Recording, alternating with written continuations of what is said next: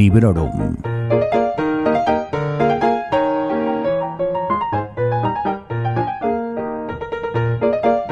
Hola, soy Vanessa y esto es Librorum, un podcast de reseñas literarias siempre sin spoilers. En esta ocasión no soy yo la que va a comentar una de sus lecturas recientes, sino que hoy recibo a un invitado. Se trata de Iván Ledesma, autor de Negoriz y 184, y coautor de La vampira de Barcelona. Todos ellos ya reseñados anteriormente en Librorum. Hola Iván, ¿qué tal? Hola, ¿qué tal? ¿Cómo estás? Muy bien, bienvenido a Librorum, lo primero. Gracias, gracias. Un honor, un tremendo honor estar, estar aquí. Por fin se han alineado los planetas, queridas Sí. amigas, porque ha costado, ¿eh?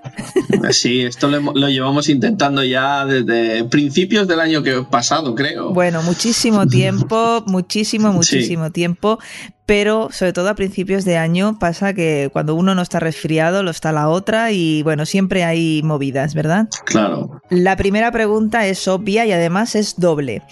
En primer lugar, ¿qué libro has elegido? Y en segundo lugar, si se trata de una recomendación o de todo lo contrario. Pues el libro es Tiempo extraño de Tiempo extraño de Joe Hill, que para mí, pues sí, es una recomendación porque de toda su obra, yo para mí es el segundo libro que más me ha gustado. O sea, el primero es Nosferatu, ¿Vale? que me parece una, una obra maestra, o sea, te diría que incluso digna de su padre, del señor Stephen King, y de, de los buenos tiempos de Stephen King, claro, hay que matizar. Sí. Y, y esta te podría decir que para mí es, es el segundo libro de Joe Hill que más me ha gustado. Básicamente porque Joe Hill para mí tiene, tiene un defectillo, que Mm. es que se suele perder eh, en, el en el continente y deja el contenido al margen. O sea, se suele ir por los cerros, suele explicar muchas cosas que al lector no le interesan quizá demasiado en, en sus, en sus otras novelas. ¿eh? Y, y en esta, al tratarse de cuatro novelas cortas condensadas en un libro, eh, tiene que sintetizar mucho, es todo mucho más sintético y en eso eh, el tipo se maneja con mucha soltura y realmente le han quedado cuatro, cuatro novelas cortas bastante espectaculares. Evidentemente hay alguna que me gusta más que otra, pero, pero el libro en general yo lo recomiendo mucho y más si te ha gustado algo de lo que ha hecho Joe Hill, esta novela te va, te va a encantar. Entonces, estamos en que es una recopilación de eh, textos, ¿no? De, de- de relatos o de novelas cortas. Son novelas cortas porque exceden bastante el, el- el formato relato. Piensa que, que estamos hablando casi de 500, casi 600 páginas. Entonces, cada novela tiene unas 200 páginas, con lo que hay alguna un poco más corta, otra un poco más larga, pero quiero decirte que no, no, no son relatos cortos. Vale. O sea, hay, hay, hay material como, como para una novela. Lo que pasa es que al ser cortitas, pues tienes ese concepto sintético que a mí eh, creo que es uno de los fuertes de Joe Hill y en este caso ha dado en el blanco al, al hacer esto. Porque viniendo de una novela como la anterior, que era Fireman, Sí, eh, yo creo que era necesario. Esto es como un golpe en la mesa y decir, no, yo también sé hacer esto. Porque Fireman me da la sensación de que es una novela fallida sí. que tiene un principio, sí, tiene un principio muy espectacular, de, te diría, 150 páginas espectaculares, y luego se, se pierde. Eh, en él mismo se pierde en su propio, en el, en el propio universo que, que ha creado, y esa sí que es una novela para mí fallida, o sea, me costó acabarla. Y te digo que yo hice un comentario, no sé si en Twitter o en Facebook o en algún lado, cuando llevaba 150 páginas y dije, es la mejor novela de Joe Hill y me está encantando, pero a partir de ahí se viene abajo. Luego tuviste que recoger cable. Sí, exactamente. Tuve que decir, me muerdo la lengua. O Ya. sea, realmente tiene un principio espectacular, unos, unos, una, un background, un, un- el mundo que ha construido dentro de la novela es espectacular, pero lo que hacen los personajes eh, es que no, no, no me, no me motivaba en absoluto. En cambio, aquí sí. En tiempo extraño, aquí sí que no tuviste que Sí. recoger cable. Eh, tiraste para No, adelante no, y te gustó más. Esta, esta- este libro es reciente, es de 2017, Die- 18. die- 17, die- Ujú. 17, 17. ¿Y cómo es tu edición? Pues la edición es de Nocturna Edición, es edición en. no es de tapa dura, es de tapa blanda, que es la que a mí me suelen gustar bastante las ediciones de tapa blanda. Sí, es más cómodo. la verdad es que es, sí, es una, es una edición bastante guapa. Normalmente Nocturna hace unas ediciones muy chulas. Eh, cada, cada, cada uno de, los, de las cuatro micronovelas tiene como una, como una portadita, que esto hace gracia. Ah. sí, tiene la portada, o sea, tiene la portada del libro, que el, título general es Tiempo extraño, pero luego cada una de las cuatro novelas tiene como una, una microportada dentro del, del libro. Y cada una con su, con su, quiero decir, con su portada, ¿eh? o sea, con un, con un, con una imagen representativa de lo que, de lo que vas a leer. Ajá. Que está, está, está chulo. Y luego, pues, eh, te diría que un poco, a quien quiera saber un poco de, de que el, el, el, tono general de la novela es, eh, es un rollo a lo, en los límites de la realidad. O sea, yo cuando lo leía decía, esto es como ver cuatro películas de, de, de, capítulos de los límites de la realidad. No, no el original, que eran capítulos de 20 minutos. Bueno, el formato de novela corta quizá daría para ello. Uh -huh. Pero realmente eran, son, son historias que tienen algunas, hay alguna muy realista, muy desagradable, la de cargando. Luego, si quieres, las comentamos una a una. Uh -huh. Pero, pero el tono general es, es eso, es en los límites de la realidad o la dimensión desconocida. Quizá excepto la de, la de cargando, que, que, ya te digo, es eh, realista hasta, hasta la náusea, podría decirte. ¿Sí? sí, sí, o sea, cuando, cuando lo leas ya lo verás, okay. no voy a hacerte spoiler. No, no, como, no se puede, no se puede. Por eso, por eso, como tú siempre dices, el librorum libre de spoilers, eso. pues es realista hasta la náusea. Eh, las otras tres novelas tienen ese componente misterioso, mmm, marca de la casa King, en este caso marca de la casa Hill, y, y realmente a mí me ha encantado. O sea, lo, los conceptos que originales que, que, trata este señor siempre hace, hacen mucha gracia.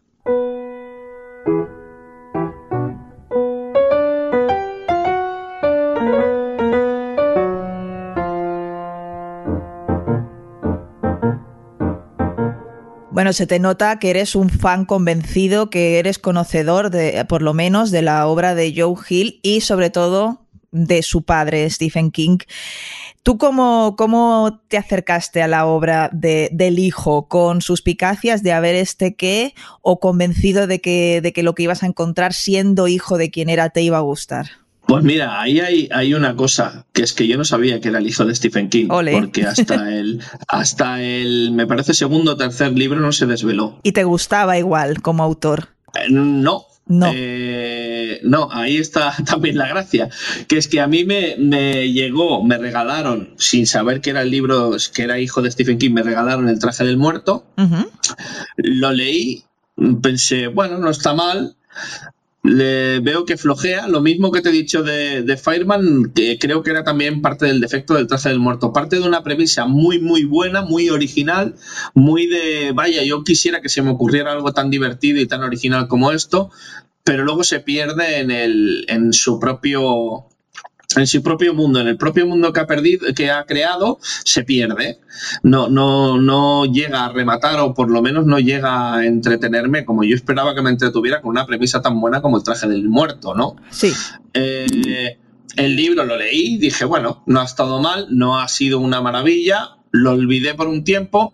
Al cabo de, un, de algún tiempo me, me, dijeron, oye, ¿te has leído el, el, traje del, el traje del muerto? Sí sí que me lo he leído. Pues ha sacado un nuevo libro que se llama Cuernos que me he reído mucho. Y claro, el concepto de me he reído mucho fue de bueno, pero el traje del muerto era un rollo no de terror, pero sí con ese componente, ¿no? Un poco. Uh -huh. Me dijeron, sí, este también va de asesinatos y tal, pero, pero me he reído un montón. Y claro, con el me he reído un montón ya me, me, me picó, ¿no? Porque sabes que a mí el humor negro, sí. el tono irónico, todo esto me encanta. Y entonces eh, me hice con. De hecho, no lo compré, lo cogí en una biblioteca, me lo dejó alguien, me leí cuernos y dije, guau, aquí sí que me ha ganado este tipo. O sea, aquí me ha convencido, me, me, gusta, o sea, me, porque realmente Cuernos sí que me gustó y me gustó mucho. A mí también, a mí también me gustó el libro. Sí, es que es, es curioso, ¿no? Es un libro que más parecería a Cliff Barker que no, que no a Stephen King, ¿no te parece? ¿Has leído a Cliff Barker? Pues no. ya me lo apunto. Cliff Barker es un, es un tipo muy curioso. Es un, uno de los primeros autores de terror que reconoció abiertamente que es gay. Y esto es una cosa que le honra mucho hacerlo en los 80, que era una época muy complicada. Sí. Y, y, el tipo, la gente se metía con él porque describía las secuencias de sexo, las secuencias de amor, muy crudamente. El tío decía, que estoy hablando de cosas que a mí me importan una mierda. Y entonces, claro, a partir de ahí dices, eres el, eres el amo, ¿sabes? O sea, claro, eh, él escribía sobre heterosexuales y decía, bueno, es como si los heterosexuales estuvieran todo el día escribiendo relatos homosexuales. Es lo mismo. Claro. Y entonces eh, eh, sus secuencias siempre tenían, no sé, sus momentos de amor o de tensión sexual o tal, tenían un, un regusto un poco raro en sus libros. Pero al margen de esto, que es una anécdota, sí. sus libros eran espectaculares y tenían este concepto a lo a los cuernos, ¿no? Mezclaban mucho el tono demoníaco. Eh, hay libros, seguro que has visto la película Razas de Noche. Uh, ¿Te suena Razas uf, de Noche? Me suena. hace años, ¿eh? Sí, sí. O, o por ejemplo, bueno, el, el famoso Pingea de, de, No. ¿Cómo se llaman estas pelis? No, bueno, ahora mismo no me, no me saldrá. Pero bueno, este hombre ha hecho muchísimos, muchísimos eh, libros. Yo te recomendaría para empezar Cábalo o Gran Espectáculo Secreto. Y Cuernos me, me, me recuerda bastante a, a eso, a, a, a, Cliff Barker, más que a, que a, su padre. Y a partir de ahí, eh, yo creo que después de Cuernos fue cuando descubrí que era el hijo de Stephen King y dije, míralo, Qué bueno. Y para, para alguien que no haya leído nada de Joe Hill, ¿con cuál tú le recomendarías que empezase? Precisamente con Cuernos, ¿sí? Mm, Hellraiser era la película. Ah, que ahora vale. lo estaba mirando. Hellraiser. Bueno, Vale. pues eh, con esta, por ejemplo, con Tiempo Extraño, es un gran libro para empezar, aunque sea el último. Eh, novelas cortas, di- diferentes tonos. Está muy bien. O sea, me parece. Este o Fantasmas, lo que pasa es que Fantasmas es más difícil de encontrar. Fantasmas también estaba muy bien. Pero, pero creo que son, que son dos libros estupendos para, para empezar con Joe Hill. Y luego ya pasar a lo fuerte, a los platos fuertes. Ahora sí, y siempre sin spoilers, como bien has dicho antes. Sí. Eh, es un poco difícil decir de qué va Tiempo Extraño, ya has dado unas claves de más o menos el tono del libro, pero si quieres un poquito, eh, ya te digo, sin desvelar nada, pero, pero explicarnos un poco lo que sería el argumento de, de, o de todas o de la que tú quieras destacar tú mismo. No, yo no hay problema, son, son cuatro y, a ver, eh, a grandes rasgos, por ejemplo, el, el, la edición española empieza, porque sé que, que en la inglesa el orden es diferente. ¿eh? Ostras. La edición de, sí, no, sé, no sé por qué, aparte lo, lo pone por detrás, uh -huh. no sé, eh, cada uno, mira, yo que sé, son cosas de la edición. La edición esta de Nocturna empieza con instantánea, que es de, de un chaval que, que, descubre, bueno, tiene una, una señora a la que cuida o su vecina con la que tiene mucho cariño, que es una señora mayor y es un chaval jovencito, y descubre a un, entre comillas, malo que roba la memoria de la gente haciendo fotos. Esto te lo explican en, la, en, la, en el resumen, ¿eh? Ok. Y el tío es capaz de, de, borrar los recuerdos con cada foto que hace. Y entonces es, es, la pelea entre este tipo que se dedica a coleccionar recuerdos de gentes y el chaval que se da cuenta de, de lo que hace este tío. O sea, es la primera persona que se ha dado cuenta de que este hombre se dedica a coleccionar recuerdos de personas. Uh -huh. O sea, el tío te hace una foto y en esa foto que sale eh, no es la foto de lo que te ha hecho en ese momento, sino es la foto de un recuerdo. Y el recuerdo deja de estar en tu cabeza y pasa a estar en la foto. Muy bien. Entonces, claro, la premisa es súper.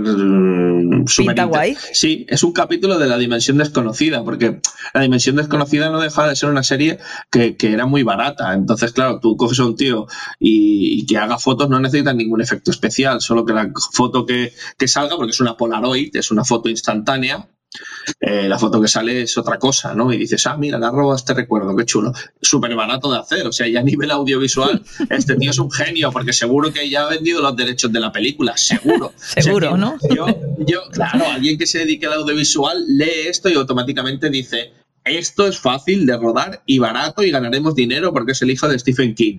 y, clink, clink, suena, y suena la máquina registradora de hacer billetes. Y ya está. ¿Qué más? Luego, de, después de esto, viene en el aire, creo, sí, en el aire, que es eh, un, grupo de, amigos en una fiesta loca que pegan un salto en paracaídas de estos de, a ver si eres capaz, me parece que es porque le hacen una promesa a una chica que se ha muerto o algo así, de a ver si somos capaces de tirarnos en, paracaídas. Y se tiran y todos llegan al suelo, menos uno que se estrella contra una nube. Oh. Y el tío se queda atrapado en una nube que resulta que es sólida. Y entonces el tío está allí, claro, el, tío cuando se estrella, el, paracaídas lo está arrastrando, se lo quita, el paracaídas se cae de la nube y él se queda allí atrapado. Ostras. Y es su historia, sí, y es su historia en la nube, que la nube tiene su, su qué. Tampoco os voy a desvelar más. No, no. el tío, se, el tío se queda atrapado en la nube y pasa mucho tiempo en la nube. A partir de ahí, cada uno ya, ¿no? Sí, sí, ya no se entera Sí, sea, ya, esto es para que os lo leáis. Y tanto. Luego está la de, me parece que es la de, la de Cargado, la de cargado es la que te digo que es muy realista. Es, un, es un tema de, un guardia de seguridad de un, de un centro comercial, un hombre con problemas psicológicos, problemas con el alcohol, problemas de violencia doméstica, tiene un arma, está muy nervioso, la gente en las tiendas le agobia y hasta aquí puedo leer. Todo mal, todo mal. todo mal. O sea, imagínate, todo mal. Un señor con un arma, con problemas de alcohol, problemas de, ira, problemas de dinero, problemas de todo tipo. Ostras. Bueno, ¿y el último? Y el último es, es, el de lluvia. ¿Sí? A mí es el que más me ha gustado porque me gustan mucho los, los, los relatos apocalípticos. Y es que representa que un día comienzan a llover clavos del cielo clavos de el agua se petrifica y forma como una como unos alfileres que claro al caer desde kilómetros y kilómetros de altura matan a la gente Ostras, qué mal rollo, por favor. Claro, y entonces cada vez que llueve tú tienes que ir controlando el cielo porque a la que empiece a llover mm, vas a fenecer. Todo mal también aquí. Y entonces es una historia de, de bueno, de, de, una chica, un pueblo y cómo las cosas Oye, mira, que llueven clavos. Bueno, pues, ¿cómo la gente se adaptaría, no? Lo rápido que enterrarían a la gente, eh, se pondrían a intentar a seguir con la vida tal, cual, adaptándose a lo que está pasando. Y hasta aquí puedo leer también. Pues esos son los cuatro, los cuatro relatos a grandes rasgos y sin, y sin hacer spoilers, claro. Muy bien. Sí, os he dicho el, ambiente, no, no la historia que se cuenta en cada uno. Vale. Eh, bueno, has dicho antes que es uno de los libros que más te ha gustado de, de, Joe Hill, que es, digamos, a lo mejor el segundo libro, ¿no? Que más te ha gustado del autor. Sí. ¿Qué es lo que más te ha gustado? ¿Qué es lo que más destaca? La trama, los personajes. Bueno, es un poco difícil, ya te digo, porque son cuatro historias diferentes, pero bueno. La síntesis es de lo que suele pecar él. O sea, que no, que se, pierden en, dar vueltas alrededor de lo mismo, en lo que, a mi parecer, ¿eh? habrá gente que le encantará eso. Pero Joe Hill suele plantearte una trama y luego se ponen los personajes a hablar de otras cosas mucho rato y hacer otras cosas que se alejan de la trama principal principal o que a mí me da la sensación que no acaba de aportar o, de arrancar esa trama. Sí. Y aquí no le pasa, porque como son pocas páginas, mm, toda esa paja que a mí me sobra en otros libros, aquí no está directamente. O sea, tiene un ritmo más alegre. Sí. Y supongo que, que enganchará, ¿no? Que, que será una ayuda a que la, la, lectura sea más, más adictiva, ¿no? Sí, sí, eh, engancha rápido, los personajes están haciendo cosas eh, importantes para que avance la situación hacia donde sea y, todo en definitiva, o sea, se hace, se hace mucho más ameno y rápido. Vale, y estas historias, cuando terminan el desenlace, ¿te dejan a medias o te dejan con ganas de más? Que parece lo mismo, pero una cosa sería buena y la otra no. No, no creo que haya ninguno que te deje a medias. O sea, todos tienen un final más o menos. Igual hay alguno de estos que dicen, bueno, la historia podría continuar, pero está bien, acaba aquí, pues es, el final. Eh, hay otros que acaban con contundencia, que dices, no hay más allá de esto. Y, y bueno, en, definitiva no hay ninguno que diga, vaya final, ¿no? Como que ah, no sabía cómo continuar y lo ha dejado aquí. Eso en, ninguno de los cuatro, de los cuatro capítulos que, componen este libro me, me ha pasado.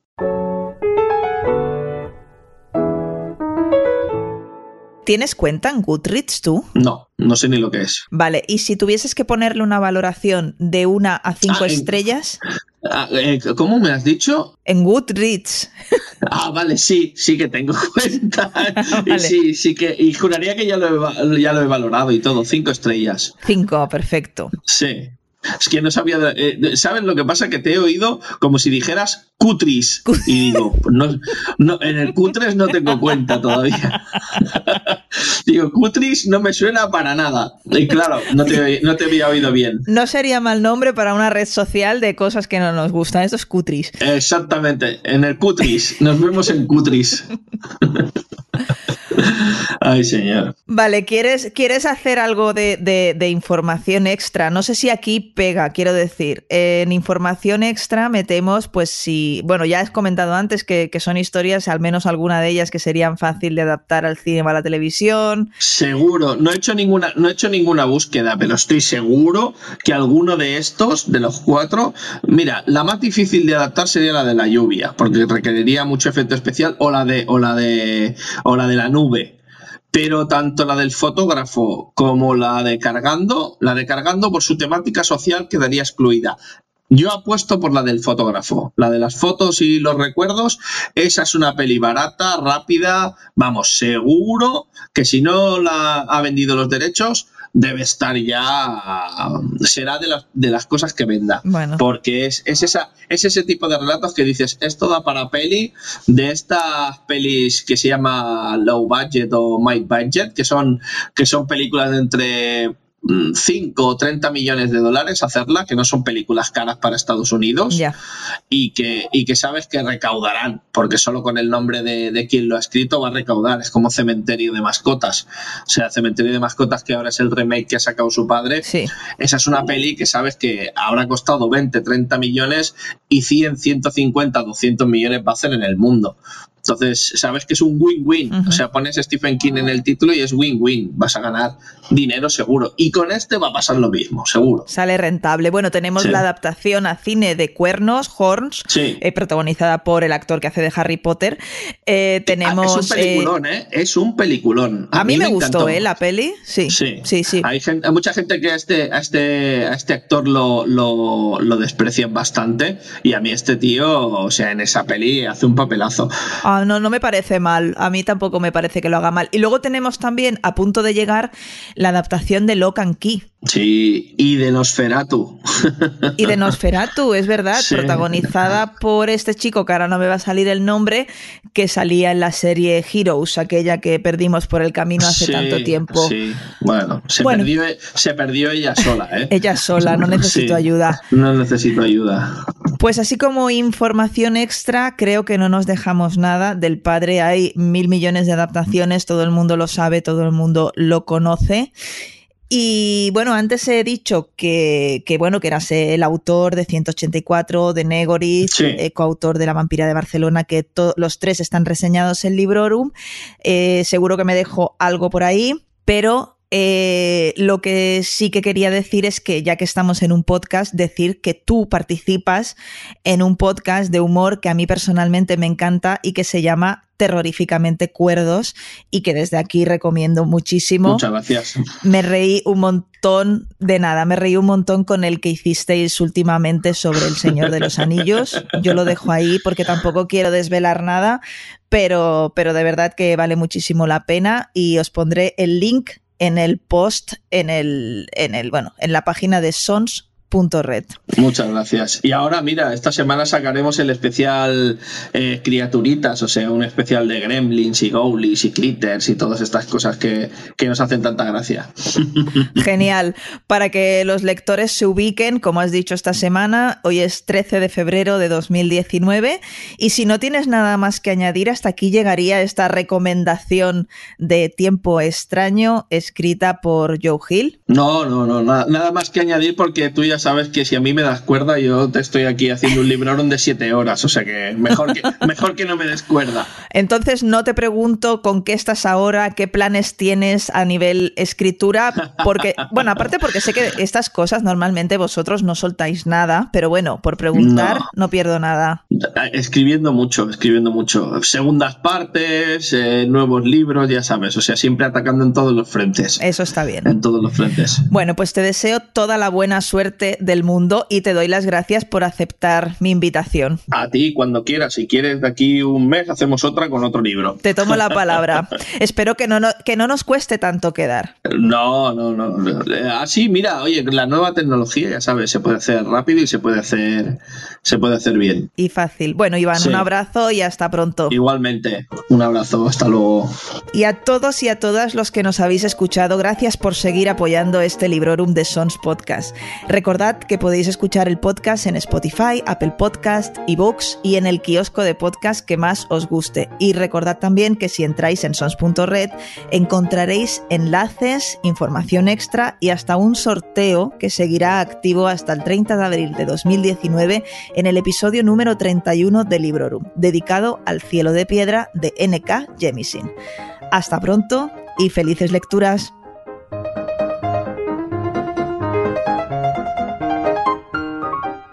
Acabas de escuchar Librorum, un podcast alojado en Sons, red de podcasts. Encuentra mucha más información de este episodio en nuestra página web, sons.red barra Librorum.